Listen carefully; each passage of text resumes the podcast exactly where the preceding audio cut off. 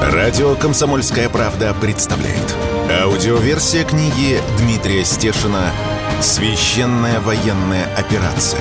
От Мариуполя до Солидара». Читает Григорий Данцигер. В книге упоминаются террористические, экстремистские организации, полки, батальоны, спецподразделения. Кракен, Азов, Правый сектор, ИГИЛ, которые запрещены на территории России. Глава 57. 28 июля 2022 года. Быстро сдаются или быстро погибают. Встретился со своим старым товарищем, Деки, сербом, воюющим за республики.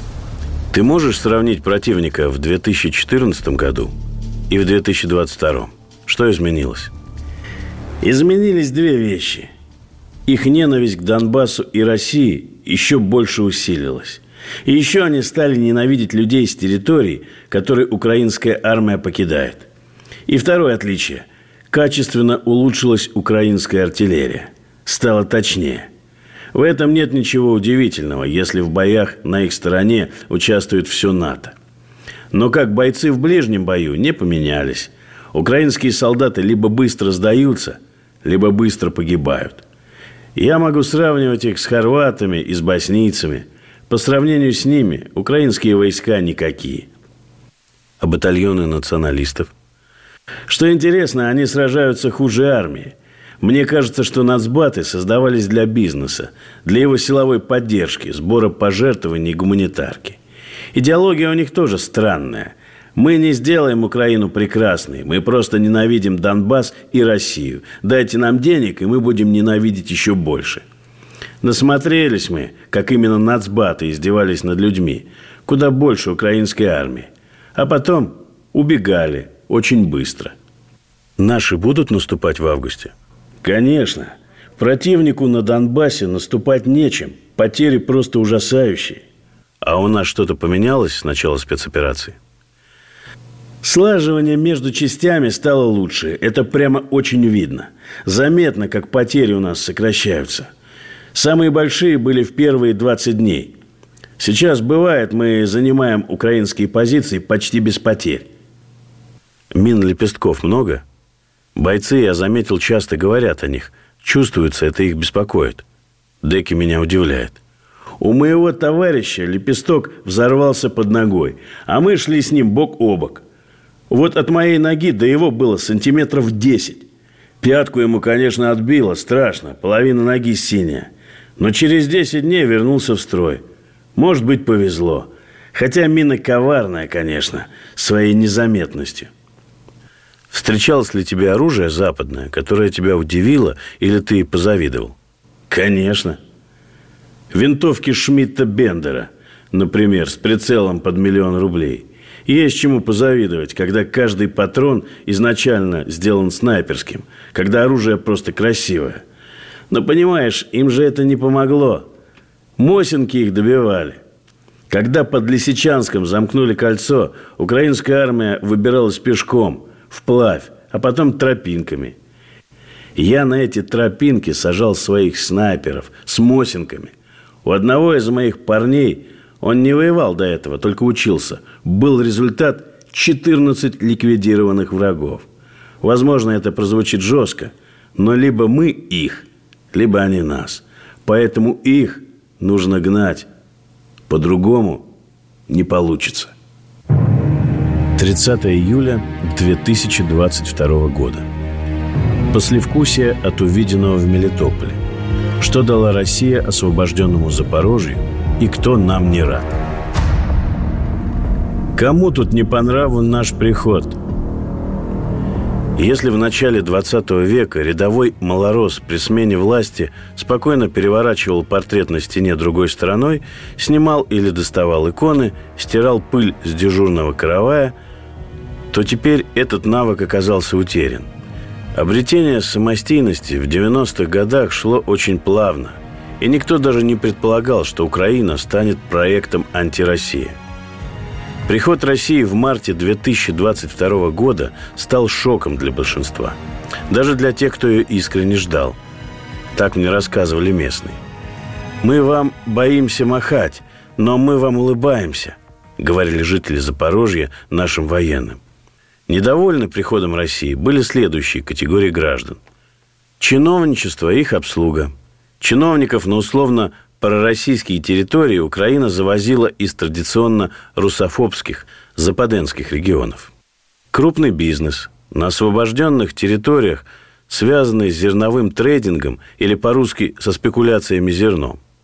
Слой так называемых политических украинцев, жертв киевской пропаганды – эти люди, никогда не говорившие даже на суржике, но готовые пролить кровь, пусть даже на словах, за государство, истребляющее их родной язык и культуру.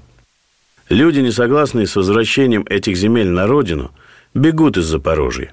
Потоки беженцев сильно сократились, но до сих пор в поселке городского типа Васильевка на жаре стоят сотни машин беженцев. Украина их пропускает через линию фронта крайне неохотно. Для Украины – они традиционно вата и сепары. Хаос первых послевоенных месяцев. Весной на этих землях практически не было органов власти. Их пришлось создавать заново.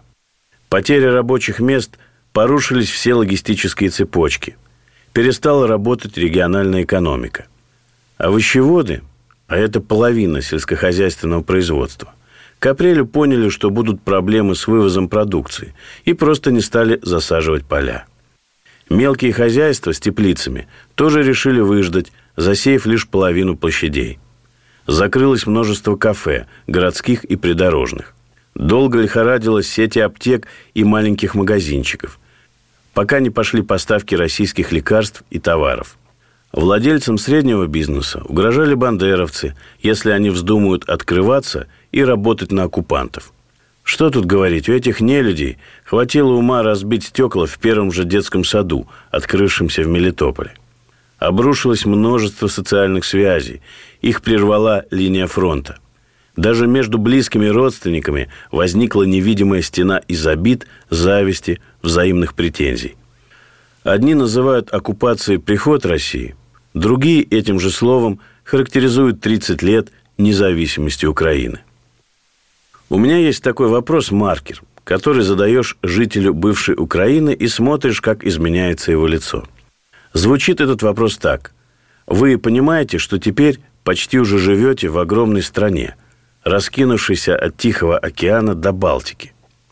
Этот факт у людей где-то на краю сознания, многие его просто не осознали. Пока. Теперь к делам земным. У простого гражданина Украины в последнее десятилетие было две беды – Кроме дорог, конечно. Кредиты и коммуналка.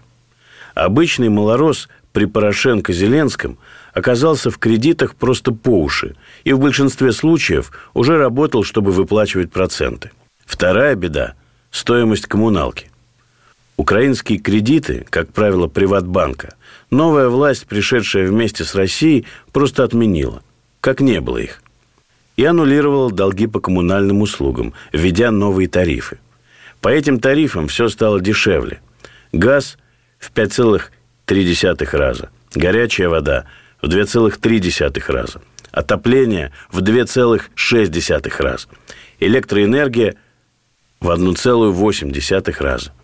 Россия пока не продемонстрировала всю свою социальную мощь на освобожденных территориях. Но можно не сомневаться, здесь будут выдавать материнский капитал. Фермеры, как в Крыму, почувствуют всю прелесть госпрограмм по поддержке сельского хозяйства. На Украине они были, но не работали. Государству Украина был неинтересен средний землевладелец. Оно формировало рынок земли для крупных латифундистов с западными капиталами. Дети могут поступить в любой российский вуз. Но первое, с чего начала Россия, стало ремонтировать дороги, которыми не занимались со времен сговора в Беловежской пуще – в 1991 году. Много ли мы выиграли стратегически? Азовское море в свое полное распоряжение. То есть оно стало внутренним водоемом России. И кого только Россия не вышибала с берегов этого моря с 18 века по век 21. Всем от чего-то нужно было Приазовье. Туркам, крымским татарам, европейской коалиции, пытавшейся в XIX веке захватить Крым. Наконец, немцам – Второй, самый важный момент – сухопутный коридор в Крым. По сути, прямая дорога Ростов-Симферополь. Шоссейные дороги и еще один железнодорожный путь. Морские порты в Мариуполе и в Бердянске. И, разумеется, на данный момент Россия получила важный плацдарм для специальной операции. Впереди освобождение Харькова, Николаева, Днепропетровска и далее. Радио «Комсомольская правда» представляет. Аудиоверсия книги Дмитрия Стешина «Священная военная операция. От Мариуполя до Солидара». В книге упоминаются террористические, экстремистские организации, полки, батальоны, спецподразделения. Кракен, Азов, Правый сектор, ИГИЛ, которые запрещены на территории России. Глава 58. 30 июля 2022 года. Так нахлебники здесь или кормильцы? Первое и самое главное – уникальные земли, дающие и по два урожая в год в умелых руках. Даже сейчас, в условиях перехода от серой зоны к России, все пшеничные поля в Запорожье выглядят так. На них либо уже убрали пшеницу, либо там в этот момент работают комбайны.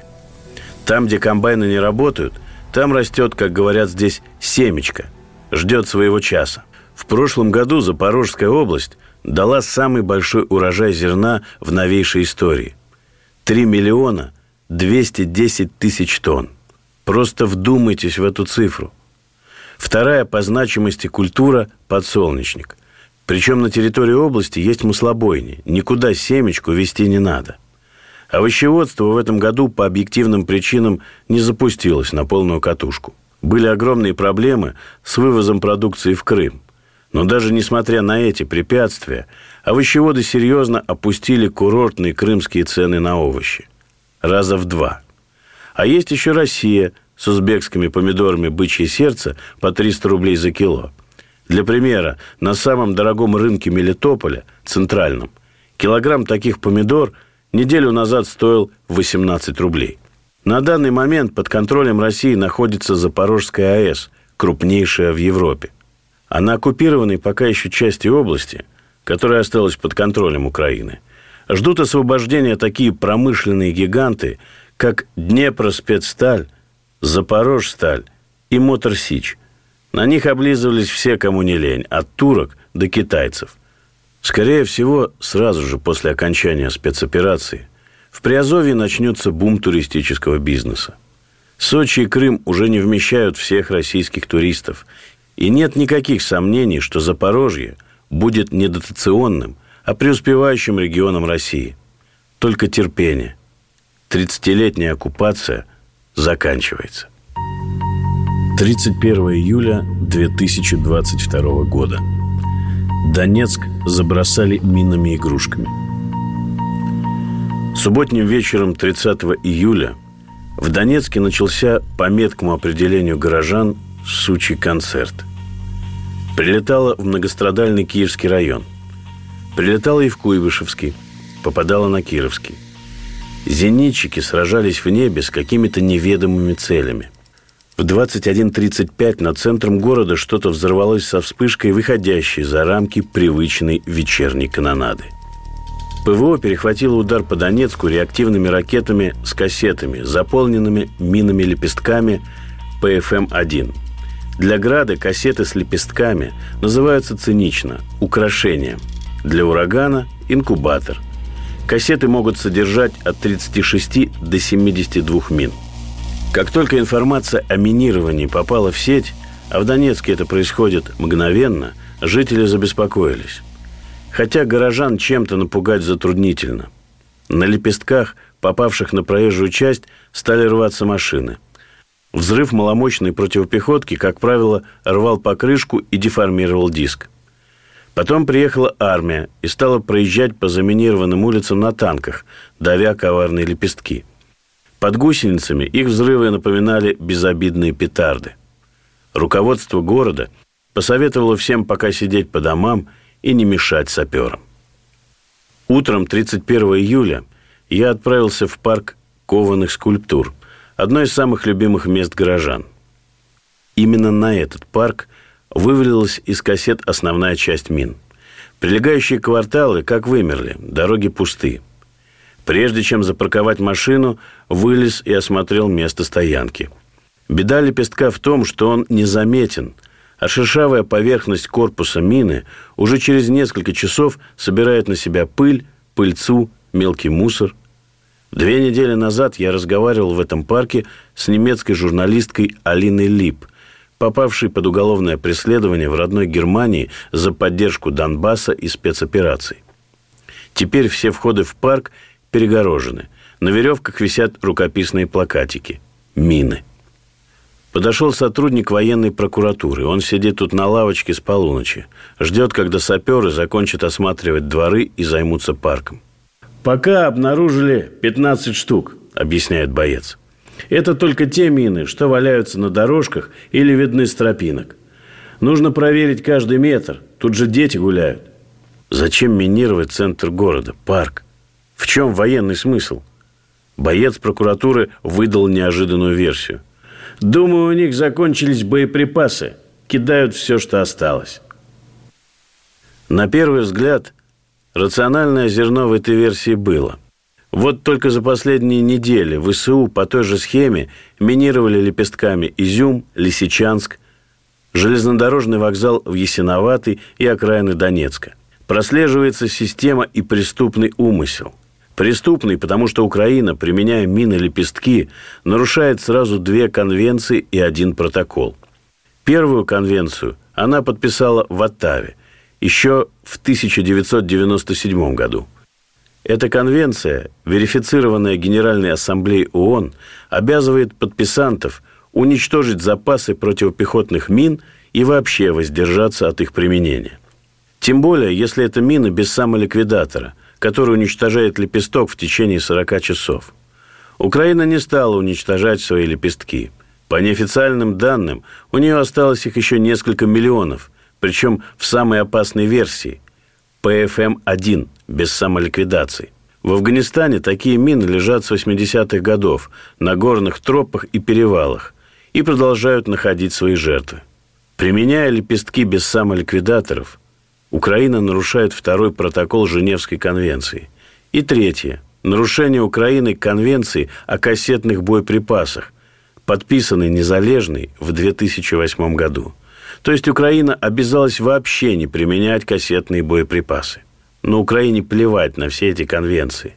Он, кстати, тоже. Вы думаете, будет какая-то реакция мирового сообщества? Только в формате «сами себя», Поглядите, сепаратисты заминировали Донецк. Мы все никак не можем привыкнуть, что наши интересы мы можем отстаивать только сами. Какие бы бумаги не были подписаны, никто и никогда не осудит наших врагов. В лучшем случае сделают на лице гримасу предварительного неодобрения. И только. Даже не поругают. Поэтому сами. Все только сами. Чем мы и занимаемся в рамках специальной операции. Для справки. Что представляет собой мина ПФМ-1? ПФМ-1 – противопехотная фугасная мина наживного действия «Лепесток». Индекс ГРАУ 9Н212. Устанавливаемая средствами дистанционного минирования. Предназначена для выведения из строя личного состава противника. Усилие при нажатии от 5 до 25 килограмм. Как правило, отрывает стопу или голень до колена но может и повести. В редких случаях наступивший на лепесток отделывается синяком и переломами. Аналог лепестка – американская мина Блу-43 «Зуб дракона». Активно применялась во Вьетнаме в 70-х годах. Осенью на одном из таких лепестков подорвется мой старый товарищ, военкор Семен Пегов. 4 августа 2022 года. НАТОвские гаубицы – расстреляли похороны в центре Донецка. Остатки человечности. Четверг Донецк прощался со своей Корсой, легендарной Ольгой Кочурой, полковником ДНР, командиром дивизиона реактивных систем «Ураган». Владимир Путин посмертно присвоил ей звание Героя России. Прощались в Академическом театре Донецка – Отсюда в последний путь когда-то провожали главу ДНР Александра Захарченко, знаменитых комбатов Моторолу и Гиви. Украина, при всем ее скотстве и ненависти к Донбассу и России, никогда не опускалась до обстрелов похорон. Сегодня остатки этой человечности на Украине закончились. В 10.20 мой дом качнуло. Я уже научился различать прилеты в центре Донецка. От них мелко дрожит подоконник. Я как раз был занят важнейшим делом. Сортировал пустые баллоны для воды и связывал их скотчем. Два дня назад украинская артиллерия накрыла фильтровально-насосную станцию, и город обсох. Воды не было даже ночью. И я собрался поехать на живительный источник, к пожарному гидранту. Но обстрел Донецка прервал хозяйственные хлопоты. Били по мертвой Корсе из американских гаубиц калибра 155 миллиметров. Пожалуй, только они сейчас достают с украинских позиций до центра Донецка за исключением градов, смерчей и ураганов. Их, правда, наше ПВО научилось сбивать, а вот гаубичные снаряды нет. Несмотря на хваленую точность натовской артиллерии, первые прилеты легли в треугольник со сторонами метров по 200.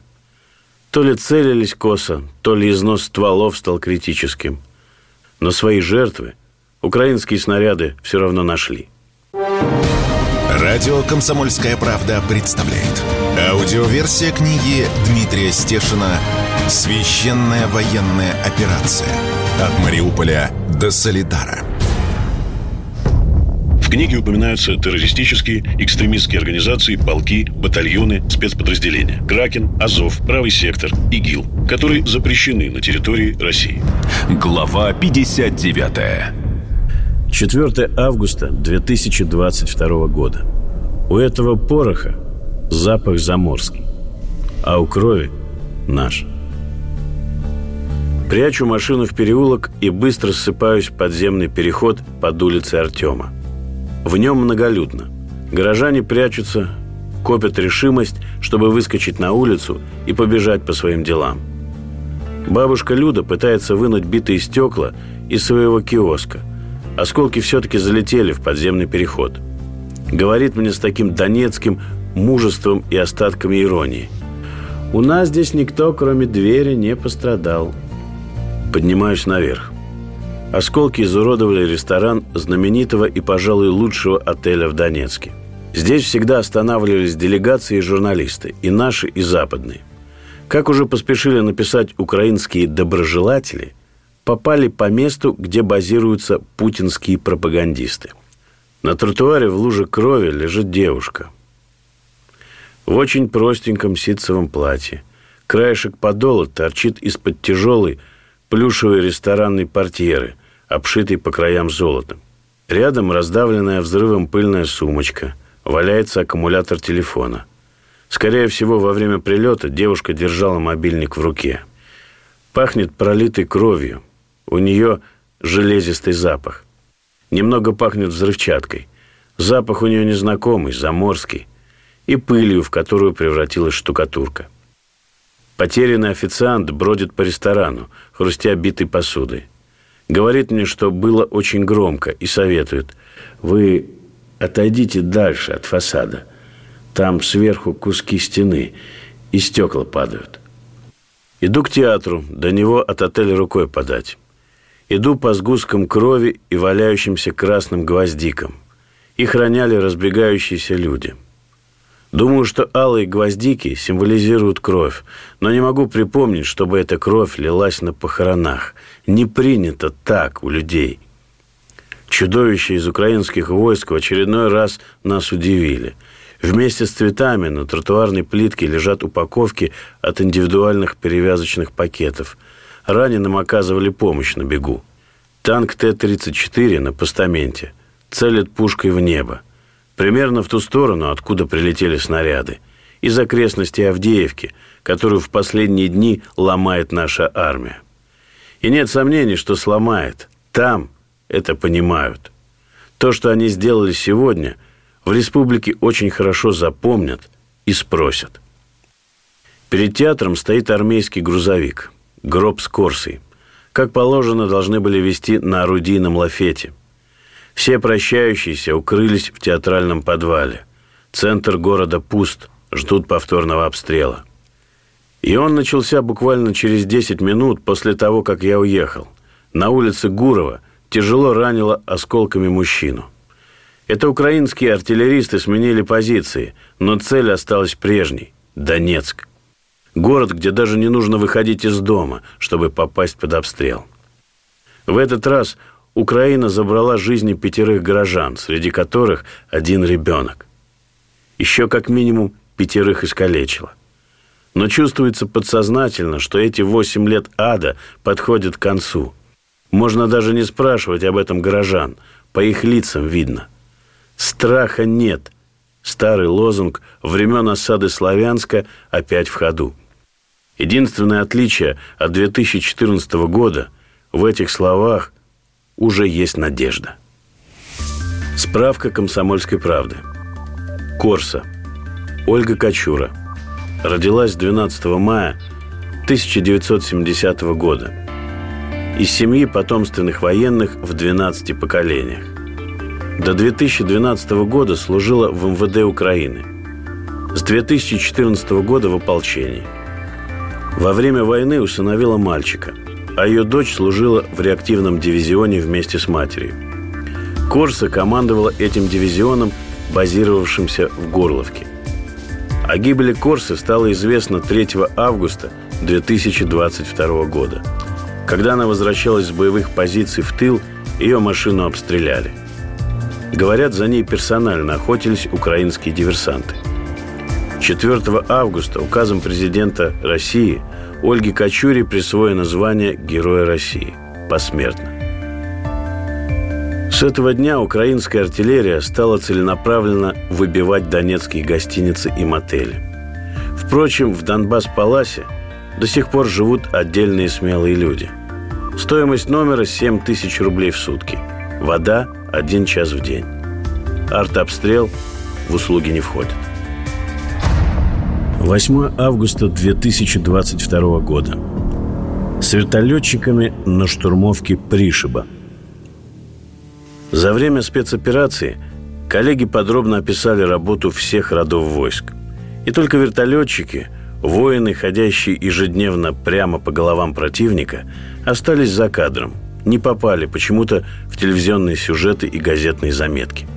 Решил исправить этот досадный пробел. Вертолетная эскадрилья базировалась в чистом поле и страшно далеко от Донецка, с другой стороны государственной границы – Почти 10 часов я ехал дорогами войны, выбрался из Донецкой области, пересек Луганскую, срезал угол по пустоватым, только что освобожденным территориям Харьковской области и уперся в дикую очередь на погранпереходе. Колонны грузовиков-зерновозов начинались еще за добрых 10 километров от границы. Не меньше было частных предпринимателей на простеньких машинах с украинскими номерами – Впрочем, желто-блакитные флажки у всех были заклеены скотчем. В Россию, в богатую Белгородскую область, не везли ничего, кроме зерна. Зато идущие в обратном направлении легковушки скребли брюхом по остаткам асфальта. Везли белизну, сахар мешками. В крае настало время консервации. Газовые баллончики для бытовых плиток, косметику, детское питание и памперсы – Никто к бизнесменам не придирался, скорее наоборот. Таможенники интересовались, почем брал товар и даже советовали места, где взять дешевле. Всю долгую дорогу и часы ожидания на границе я думал о сакрально-мистической составляющей летного дела и приметах. Мне было немножко зябко от предстоящего полета. Рассуждал я так. Человек должен ходить по земле. Когда он от нее отрывается, сразу переходит под власть каких-то высших сил. И в глазах землян у него сразу же меняется статус. Мы не понимаем до конца эти небесные силы, не знаем, чего они от нас хотят и как им понравится. Поэтому пытаемся считывать их знаки, приметы, придумываем какие-то ритуалы и соблюдаем их. Приметы начались сразу же. Над погранпереходом имелся железный навес – где комфортно разместился десяток местных голубей. Голуби лениво с каким-то вызовом гадили прямо на машины во время их досмотра, вызывая негодование собравшихся. Одному из голубей этого показалось мало. Он слетел на капот и дерзко по нему прохаживался. Таможенник нехотя пытался согнать голубя ручкой до смотрового зеркальца, голубь поворачивался и даже не думал улетать. А потом мелькнула рыжая молния.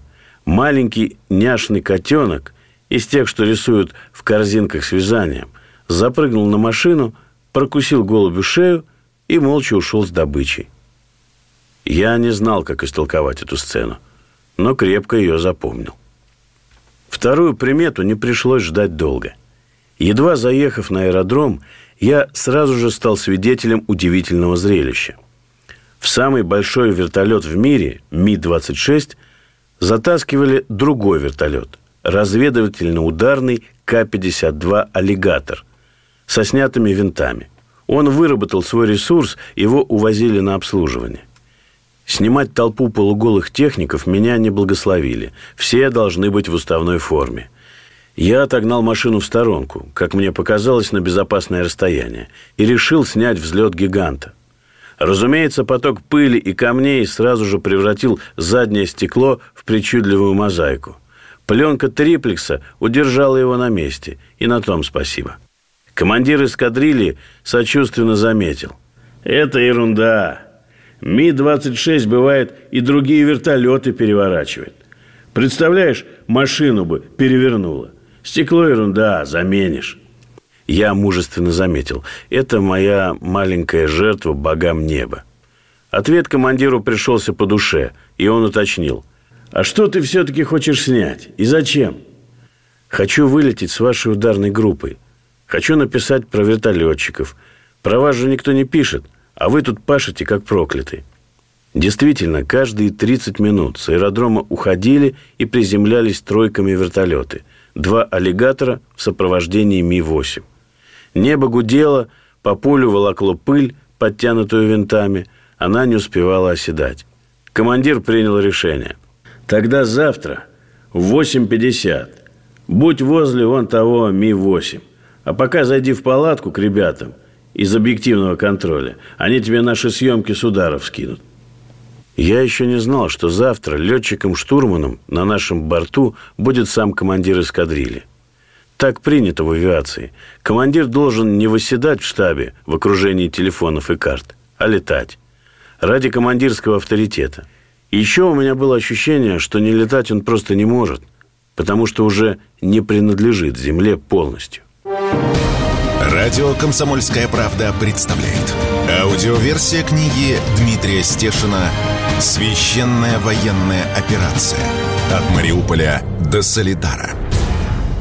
В книге упоминаются террористические, экстремистские организации, полки, батальоны, спецподразделения. Кракен, Азов, Правый сектор, ИГИЛ, которые запрещены на территории России.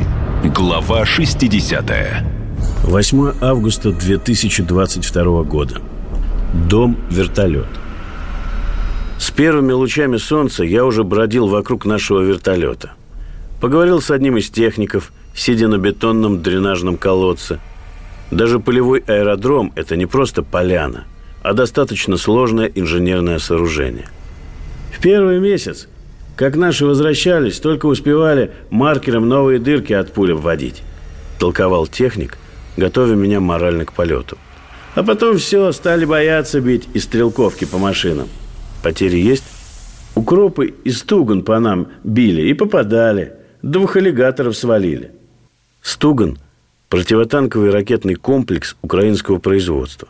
Да ладно, это же против танков. При горизонтальном полете на небольшой скорости, да еще при зависании, можно попасть. И они попали.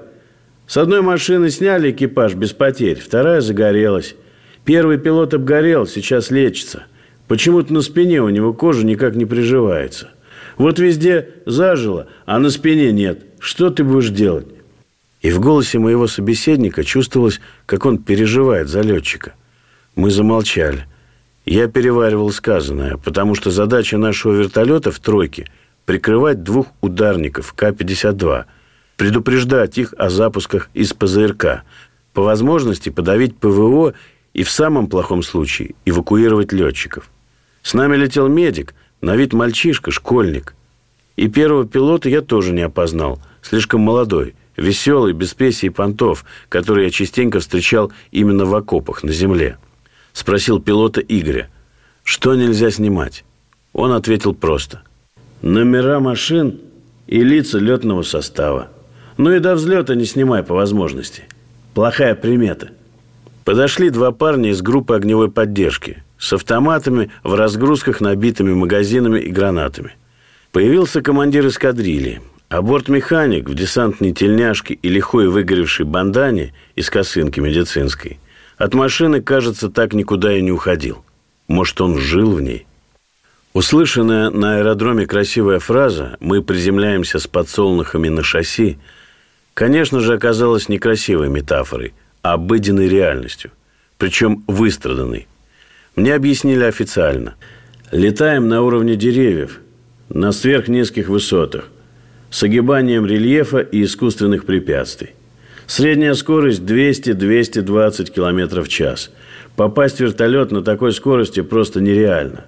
Только в том случае, если он проходит точно над тобой, и ты уже изготовился к стрельбе. Взлетели и сразу же пошли стричь верхушки. Три машины вытянулись в цепочку, поджались. Иногда один из аллигаторов выходил из строя и контролировал землю справа и слева от нас. Лететь было недалеко, 35 минут. Наша задача – уничтожить цель под Харьковом. Где-то между Пришибом и Балаклеей выявили в лесополосе укрепрайон, из которого противник контролировал дорогу автоматным и гранатометным огнем. Линия фронта почувствовалась неосознанно. Сигнала не было, но ребята, сидящие в дверных проемах, опустили предохранители автоматов и выставили стволы. Внизу промелькнуло какое-то здание со слепительно блестящей, вздыбленной крышей. Краска сгорела, а ржавчина еще не пришла. Следом, прямо на выгоревшем поле, читалась колея от колес и куча орудийных гильз. Здесь была артпозиция противника. Отстрелялись и быстро ушли. Потом справа на грунтовой дороге, идущей вдоль лесопосадки, появился бешено несущийся по ухабам армейский грузовик в укропской камуфляжной раскраске мультиками. Водила выжимал из машины последние соки, а в кузове подпрыгивали и перекатывались какие-то перепуганные воины света.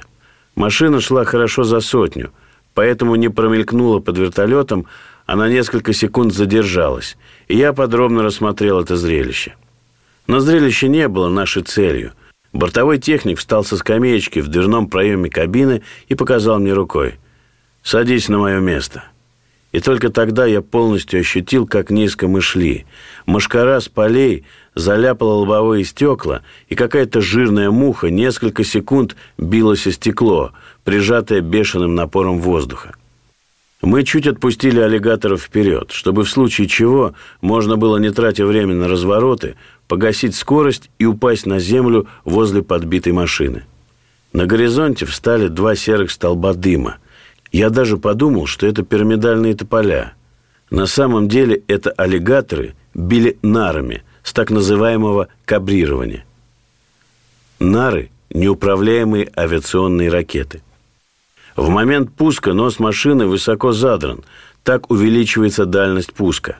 А бортовой автомат рассчитывает момент стрельбы по координатам. Нужно только вовремя нажать кнопку. Мы заложили вслед за аллигаторами крутейший вираж, и Игорь помахал мне рукой. Все.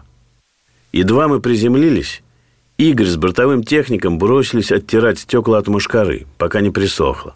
Я ждал, когда мы сможем поговорить. Игорь пошел переодеваться, но пришел через минуту, одетый по форме. «Еще один удар. Вернемся через час. Подождешь?» Через пару минут тройка вертолетов взлетела и ушла за горизонт. Я сходил поснимать, как техники обслуживают и перезаряжают аллигаторы. На заправку горючим я опоздал. Молодой парень в пляжных шортах, шлепанцах и застиранной майке с котятами меня утешил. «Сейчас мою машину начнут заправлять. Снимешь?» Увидев непонимание в моих глазах, парень уточнил. «Я первый пилот». Поговорили за авиацию. Летчик заметил. До спецоперации у меня в год был налет. Хорошо, если 100 часов. А сейчас уже 500. Спросил, как ему аллигатор. Мой собеседник уверенно ответил. Хорошая, живучая. Доработали в последние годы. Все автоматизировано. Это летающий компьютер. выполняет задачи, на которые никакая машина больше не способна. Сидишь в бронекапсуле. Есть система катапультирования, как из самолета. А винты? Винты отстреливаются. Видишь, вон белые метки. Это перпатроны. Спокойнее летать с такой системой? Конечно. Но мы же люди русские. Нам жизни не жалко. Мы за машину боремся до последнего. Поэтому бывают неприятные казусы. Иногда очень неприятные. Прошел час, начался второй. Игорь не возвращался, и что-то неприятное стало шевелиться под ребрами. Вот это ощущение, которое пытались передать в наших классических фильмах о летчиках. Страх аэродромного ожидания. Я начал маяться, не находить себе места и гнать прочь плохие мысли, чтобы они не материализовались. А потом была вспышка радости, когда, цепляя верхушки деревьев, из лесопосадки вынырнула восьмерка и с такой лихой мягкостью села на свою площадку. Мне показалось, что Игорь не очень хотел давать интервью. Я его успокоил. «Слушай, я же не собираюсь выпытывать у тебя военные тайны или какой-то компромат. Я же не с телеканала «Дождь». Телеканал «Дождь» признан в России инагентом. Игорь заразительно засмеялся. Отлично пошутил. Лед недоверия лопнул окончательно. Поговорили о доме. Игорь на передовой с первых дней. Первый вылет 24 февраля в 5.30 утра. Ударники уничтожали опорные пункты противника на границе. Я 3 февраля заехал. Мой собеседник заметил. Ну, военкоры тоже РЖД. Кто? РЖД редко живут дома. Опять посмеялись, пообещал вставить в репортаж эту аббревиатуру. Спросил дежурная. «Конечно же, ты хотел стать летчиком с детства, как и все». Игорь не согласился. «Как ни странно, летчиком я быть не собирался. Даже не думал. Все спонтанно произошло. Брат у меня оканчивал авиационное училище, а я учился в техникуме.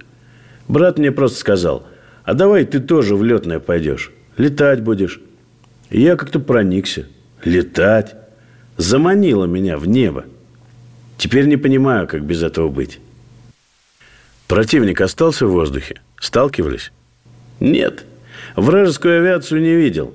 Я считаю, что раз нет авиационных ударов по нашим позициям, то причина может быть только одна – нечем. Были бы средства, противник бы их использовал. Кто-то в этом сомневается? Авиация у них отсутствует. Это результат работы нашей авиации. Правда, проходила информация, что они красят авиационную технику в наши цвета, звезды рисуют. Не ручаюсь за ее достоверность. За эти месяцы боев было что-то, что тебя поразило прямо вот в сердце? Игорь несколько секунд обдумывает ответ. «Бабушка. Старенькая бабушка в деревне у границы. У нее висит красный флаг на избе. А когда мы пролетаем, она выходит на крылечко, кланяется нам и крестит нас. И мы летим дальше и понимаем, уверенно понимаем, все делаем правильно, все по совести и по правде. История с бабушкой получила неожиданное продолжение. Ее даже показали по всем российским телеканалам. В конце разговора я спросил Игоря, а можно к этой бабушке прилететь, ее навестить? Там есть где посадить вертолет? Игорь обрадовался. Конечно, у нее за домом огромное поле. Мы прямо завтра ее и навестим. Радио «Комсомольская правда» представляет. Аудиоверсия книги Дмитрия Стешина «Священная военная операция. От Мариуполя до Солидара».